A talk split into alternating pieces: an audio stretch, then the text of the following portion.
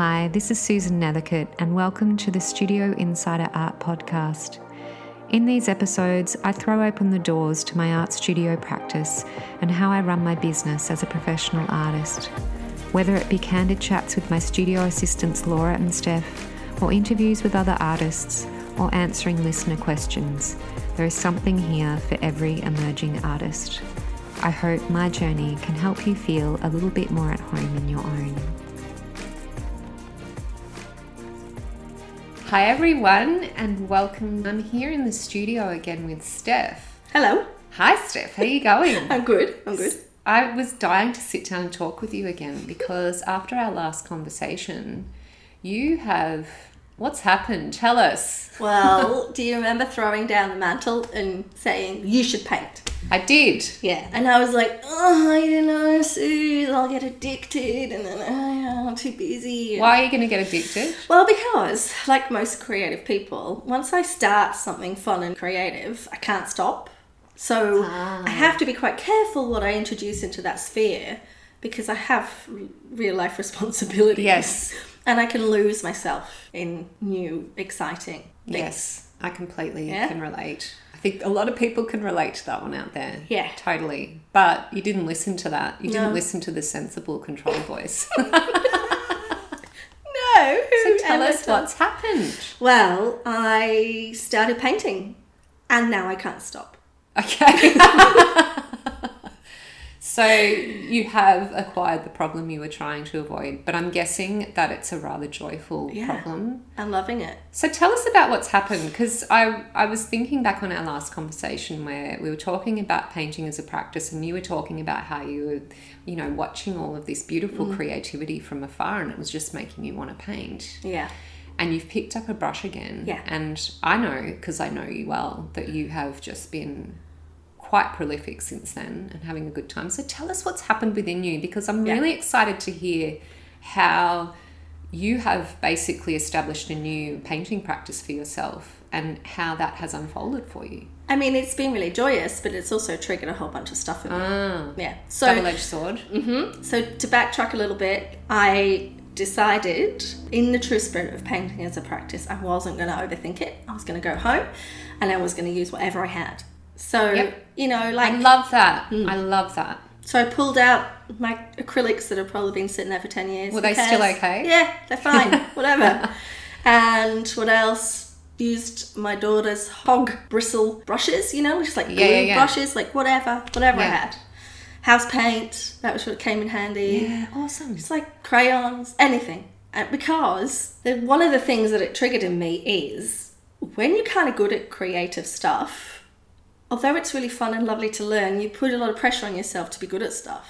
Yes, yes. And I think I have a lot of snobby art school baggage. Yeah, well, you have the fine art degree. So tell us about that and what painting again has brought up for you. When I went to art school, I studied ceramics, not painting. Okay. Um, but it was a very, yeah, snobby is a good word for it. So Mm-hmm. it's like, I went to kind of a very like, an art school with a great reputation that's been going for like a hundred years. Where did you go? I went to Edinburgh College of Art, Okay. and it has a really amazing painting course there. Yeah. And it also had a lot of baggage around what is and isn't valid. Yes, which is very common with art school educations, Uh-huh. unfortunately. Yep, and also a very strong structure in terms of how you reach that valid result. Yes. And play is not it. Okay. yes. you know, Yeah. controlled studies and really understanding your subject before you let go. And intellectualizing your subject Yeah. as well. Yeah. Which for me is the death of quality of work for me. you and a lot of people, Steph. yeah. okay. So tell us about what you've been working through. I've got Mm. a few pieces here that you brought in today to show me, and they're absolutely gorgeous. We might have to link to them somehow in the podcast. Yes. But you've done a lot of them on wood, which I love. Why have you chosen wood? A couple of reasons. One, I have lots of wood lying around my studio. That's right, because you make teeny tiny dolls furniture. I do, I do. And so I use a lot of ply. Yeah. Um, so I had it. Yeah. And also, I know for myself that I get pretty uptight, I think is the word, when I go to use expensive supplies. Like I have this um, poor art student hangover. Yeah, I think a lot of people also have substrate anxiety, like big, beautiful, clean canvases that you can't give yourself permission to touch. Yeah. That is so great because I actually love how they look. Like they have such a raw, beautiful, found object feel about them, and it's part, so much of the beauty of what you've created with them. I absolutely love it. And so, what have you done? You just gessoed them? and- Yep, just gessoed them and like not and, and broken all the rules.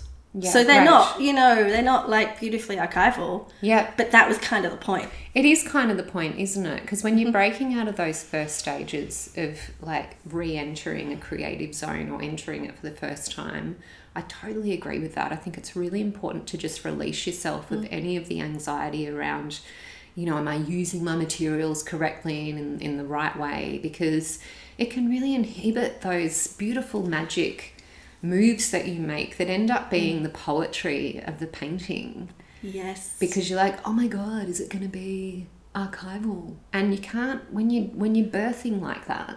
You Yeah. can't for the, you know in those early stages of exploration. I think you've really got to allow yourself to just enjoy the materials, explore them, Mm-hmm. find out which mark making tools feel good in your body, what effects you like, and then you can figure that stuff out later. Yeah. So I focused on volume Great. over, you know, quality, Awesome, which actually improved the quality. as it always does. Yes. Big believer in that. And this is the first time that I've ever painted intuitively.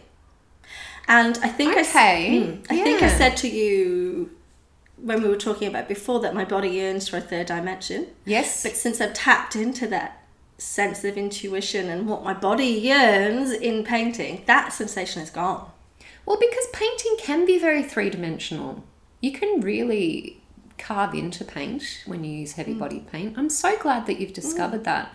And do you think it's also partly because you're painting on timber and it has a big tactile, like it's actually, a, it feels like an object rather than a surface? Yeah.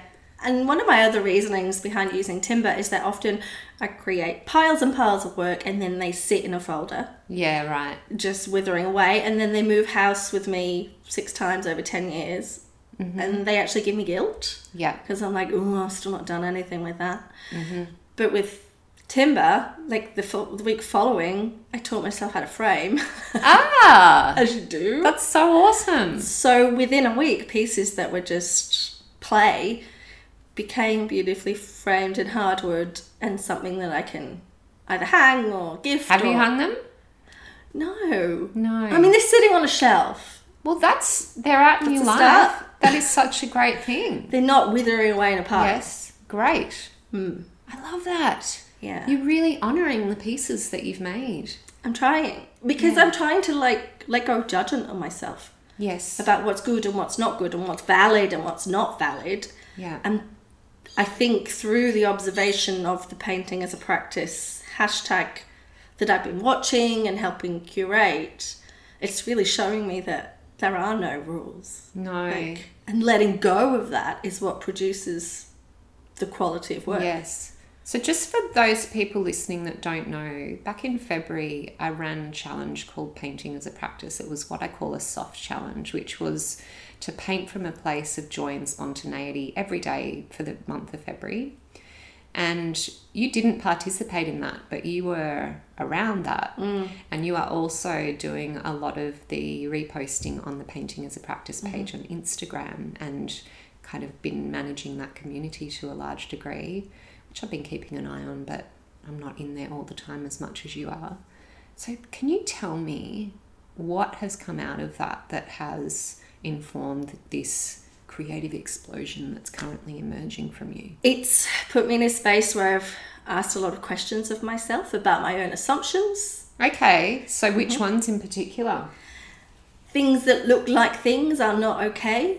Ah, representation Yeah. art. Is this Yeah. a hangover from art Yeah. school, do you think? Yeah, definitely. Okay. It's like if you're going to be abstract, be abstract. You Okay. know, like you've got to separate something that could be decorative from something that is important. Yes, the division between fine art and the decorative arts, hey?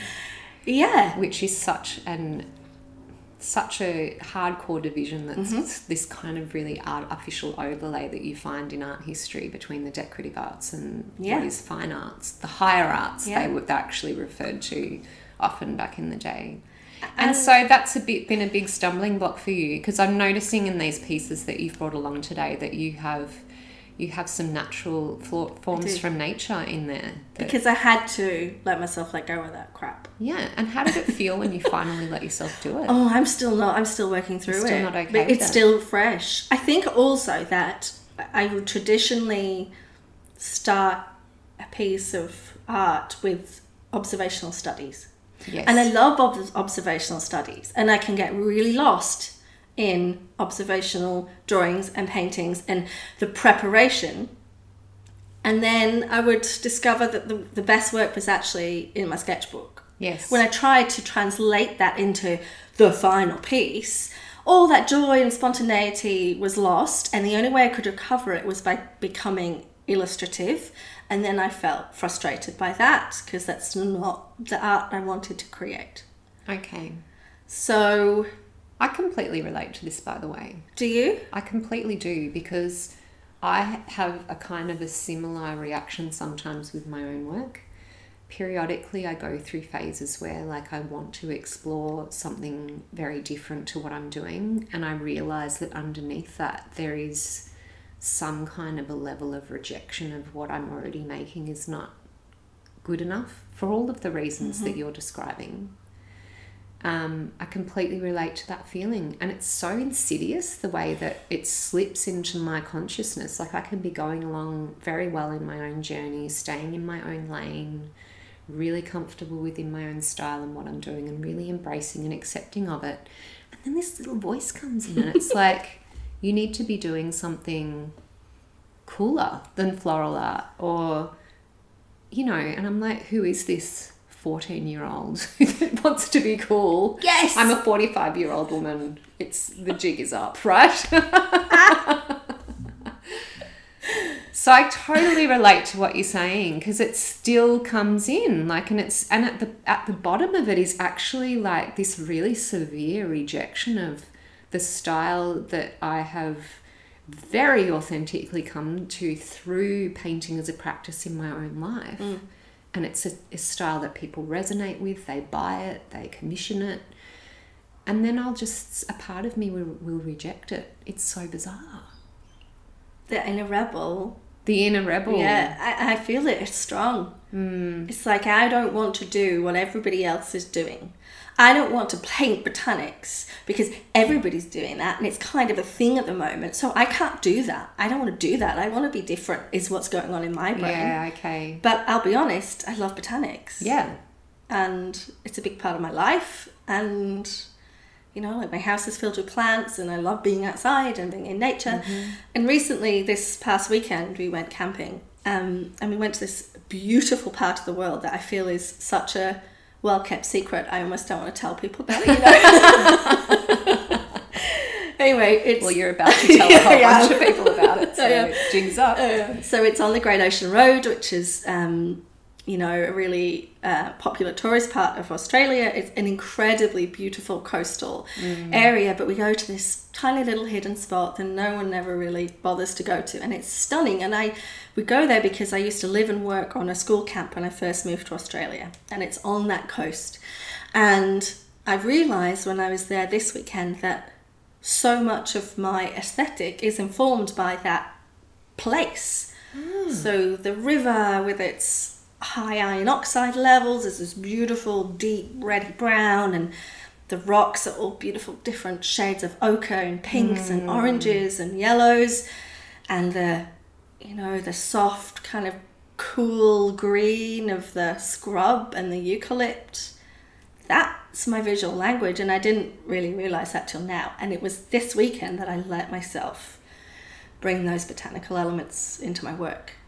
Ah, but i felt a sense of imposter syndrome i'm not Oh. australian and these ah, right. this the visual language of the UK How dare you love our landscape? I know. so after that visit to this part of the coast, I realised that it was it's very much entrenched in me and my experience of this land and my story within this land and I kind of allowed myself to use that visual language in my work, which I hadn't before because I was afraid of becoming too illustrative. And that's Okay. not the direction that I felt like I wanted to explore. I've been there and done that. I don't want to do that anymore. I want to tap into my intuition and paint with freedom and abandon and make marks and just allow something to unfold.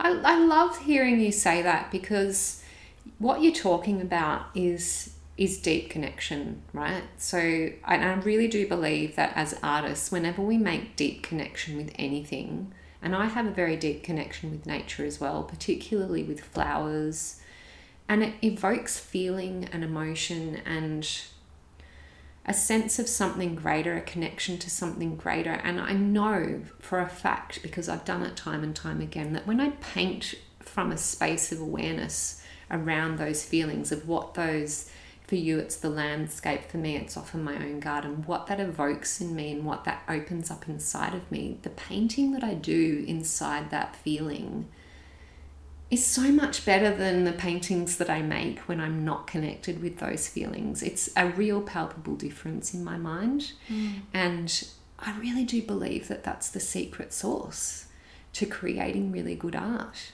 And when you allow yourself to make a lot of art in that context, you're actually meditating. Like it's a form of mm. meditation. You're actually you're being present with those feelings and being present with the connection with the landscape and really letting it flow through you for a period of time and and the painting almost becomes a way of becoming one with it does that make Yeah. sense Yeah, it does. Hmm. And I think for me, it's been letting go of the expectation around that that has produced, that has allowed that to come out. Like, that's great you know, letting go of the worry and the concern about how it's going to turn out. And and I have discovered that my ugliest starts are my favorite ends. mm-hmm And I'm struggling with when to stop, but I've taken a bit of your advice and I just like we'll work on three at once, let them go. If I don't like them, that's cool. There's some pieces I'll show you today that I really dislike, but there are elements that I like. So I know that that will either inform the next pieces of work or I just go back into them and keep hmm. playing and keep layering and keep learning. Don't you find there's such great permission in those pieces that you initially reject because then you just get to play with them in however Yep. you want to and it takes a whole heap of pressure off feel like it can't get worse, so hmm. which is one of the really core elements to painting as a practice, which I'm now in the midst of developing into an e course. The thing, one of the core things is all around that. It's creating volumes of work to take the pressure off and to make the attitude of play absolutely central to the whole process rather than this. I think often what happens out there is people are trying to evolve finished bodies of work too quickly, in a sense. Um, everyone wants to be presenting these beautiful completed collections online and and just somehow fast forward and fast track to a maturity that takes most artists years to evolve. And I do think it's possible to progress quickly and progress in a way where you can evolve fairly quickly, but you still have to do the work. You Yeah. still have to make the volumes of work. Yeah. And I feel that, um, you know, in painting as a practice, there was the soft challenge to do it every day. Mm. I haven't intentionally done this every day, but I reckon that, that hardly a day has gone past in the past three weeks that I haven't done something. And because of that, I feel like I have really fast tracked that. Like I hung all my pieces up today in my studio and I was like, there is a good solid six out of these 10 pieces that I would be happy showing people. Yep. And that might have taken me six months otherwise. Yeah. So not only is it fast tracking that process, but it's helping me find my visual language faster. A visual language that I'm comfortable with and excited by and finding all those little threads to explore for the next six pieces Yes. that I'm gonna love. And the thing that I really love about hearing you say that is that the visual language that you're finding is a really authentic internal one.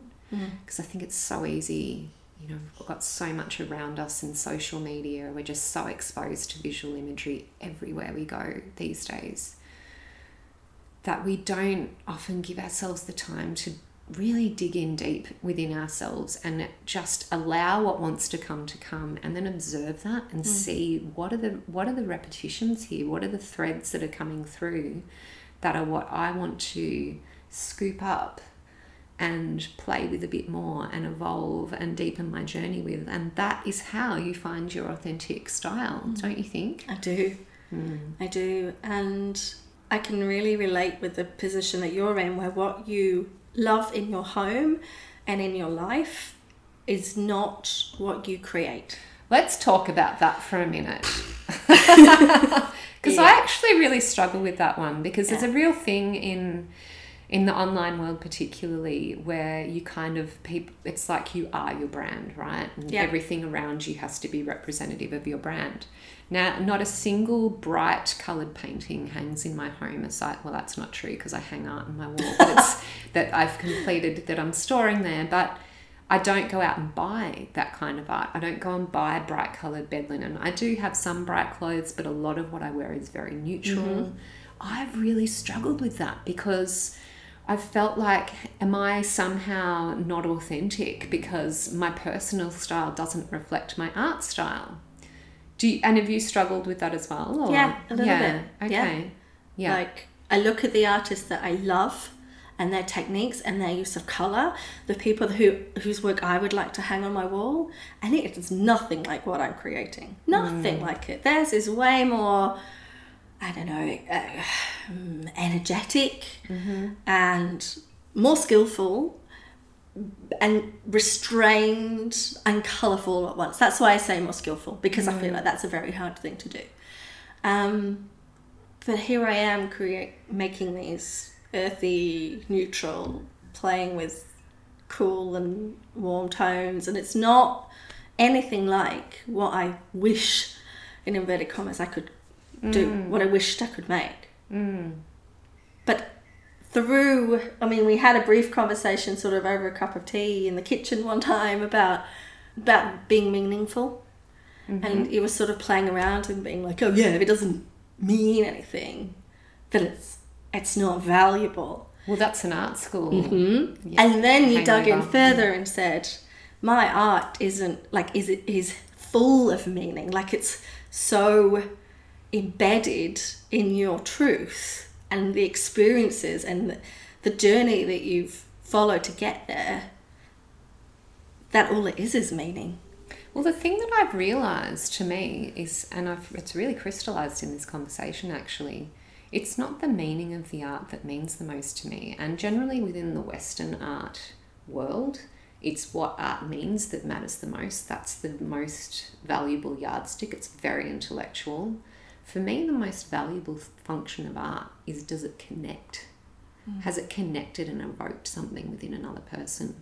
because the one thing that gets reflected back to me over and over again from people online particularly is they tell me that my paintings make them feel things mm. it connects them with an emotion within themselves that somehow they couldn't access and my painting has helped to nurture that connection and then they buy it. And purchases are very emotional things. So this is i think in terms of from a business point of view it's that's obviously not you know the yardstick for what makes the art valuable. But i'm a human that lives on the earth. I need to earn a living and sell my work in order to keep doing what i'm doing. So that is a very valid point. But to me that's the greatest compliment anyone can give me is that they connected with it and it made them feel something that's so much more valuable to me than making someone think something and just because our academic art system doesn't see that as the most valuable thing, doesn't mean that's true. Yeah, I agree.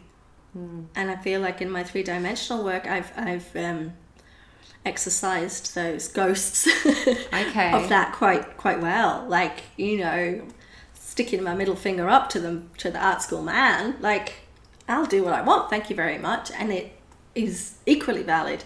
But yeah, transitioning into a new medium, a medium that is less less craft and folk. Exactly. More high art, mm-hmm. highbrow. Yes, which painting sort of sits in that paradigm. Yeah. It? But it's been joyous to kind of let go of that. And what's wonderful is I think that it's happening globally anyway. Yeah. You know, the, the what the democratization that's happened with art through social media, for example, and that people, you know, the gatekeepers, the traditional gatekeepers of gallery owners are no it's no longer the only path to success as an artist. Has you know, the, the whole landscape's changing and we're getting to decide what's valuable for us and I think that's just so wonderful. I've just thought of a downside What's the downside? Mm, well, the downside is like you, I run a business. and that business is very much connected to social media and very much connected to making imagery that people feel a strong connection to, which then wants them to have a part of that in their life, which then allows me to pay my bills and feed my kid. However, when you're obsessed with painting or anything that isn't my core business, it's very hard to generate and care about and be authentic about my business right now. Okay. But this is, I know this is a phase, but let me tell you, I'm like, well. Is it? Maybe, I don't know. It's a transition. That's I think that's a better word. For it, it. It's a transition. It's a transition, and it is what it is at the moment. Something will come at the end. Yep. Maybe it's more painting. Maybe yep. it's more teeny tiny furniture.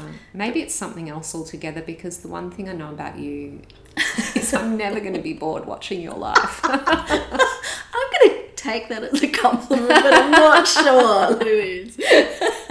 but no, I hear you. I hear you. But it's so important to and I actually think you're doing a really good job of this, allowing space for yourself to evolve within that public space. I've noticed that actually on your account over the last few weeks, as you've been exploring your painting, you're allowing that to be out there. I am, people but let are, me tell you, my people don't like it. My tribe don't like it. They're like, what? What's going on? Here? Who even is this? Who cares? But I'm doing it anyway because yes. I don't. It's not a foolhardy thing of wanting to alienate people. It's that my business started through sharing what my creative life looked like, and that mm-hmm. is a huge part of that story. And it's okay if people are only there for the tiny furniture. I get that. That's all right. But that doesn't mean that that's the only part of my story. So I have been considered in what I do and don't share. But right now, it's that or nothing. Yep. I think you've just got to follow it because there's so much integrity in that. The only other thing I'll say, and I'll just leave you to mull this over. Um, I had a couple of businesses before I did the art business, and all of the businesses I had before never had my name on them. They had hmm. business mm. names. And when I started making art, that was the time I went, This has my name this gets my name because it was it felt like the most pure authentic expression of me and so that those businesses still have accounts on facebook etc they don't have instagram accounts they kind of were prior to that time for me but um, that might be something to consider. Do you want to evolve this part of yourself in a different space? But then I get that you might not want to because you have a fairly healthy following on your mostly miniature account. I do, but everything's in transition, mm. including Instagram. Like you know, it's a phase. It's a it's a it's a moment in time. And well, I, I, think this could be a really amazing discussion that we could flesh out a mm. bit more in another episode. What do you do when your passion is in one area and your business is in another? I think it's a very interesting conversation because who you are and what you do are often so closely intertwined. As makers, designers, painters, it's very hard to separate yourself from your business. It is. Food for thought. Well, mm. this has mm. been an amazing discussion. I've got so much I want to go paint now. well, thanks so much for opening up your journey to us, Steph. I feel like this is going to be a really beautiful unfolding to watch. If you'd like to see what Steph is doing, you can go and check her out on at Mostly Miniature. And you have mostlyminiature.com, I'm sure. Yep. She makes absolutely gorgeous stuff. And she's got her paintings on there as well now. So go have a look see, go give her some love. Thanks heaps, Steph. You're welcome. See ya. Bye.